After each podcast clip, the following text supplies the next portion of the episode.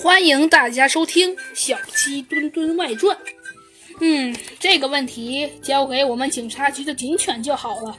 猴子警长耸了耸肩膀。很快，猴子警长用通讯器叫来了一只警犬。警犬带着猴子警长和小鸡墩墩去拜访了所有的嫌疑人。在其中一位嫌疑人的家里，这位警犬不负众望，从鞋柜里嗅出了与案发土地一样的鞋子。猴子警长和小鸡墩墩再根据这条线索调取了相关的证据。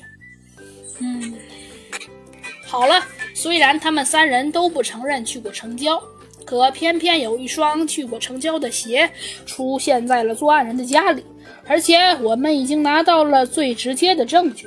猴子警长把几张照片放在了陈先生的面前，那是一位男子在雪亮车灯的照耀下从陈先生的车里取东西的连续画面，而最后一张脸部的特大放血，他就是本案的作案者小王。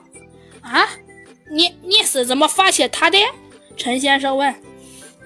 小王的家人和查小姐他们都撤了谎。小王没有陪家人去看流星雨，他找查小姐借了私家车，用车锁解码器打开了陈先生的车，偷走了手提包。查小姐因为把车借给他而成为同案犯，为了自保，所以对我们撒了谎。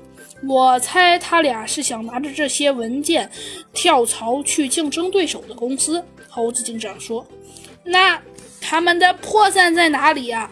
陈先生还是不大明白。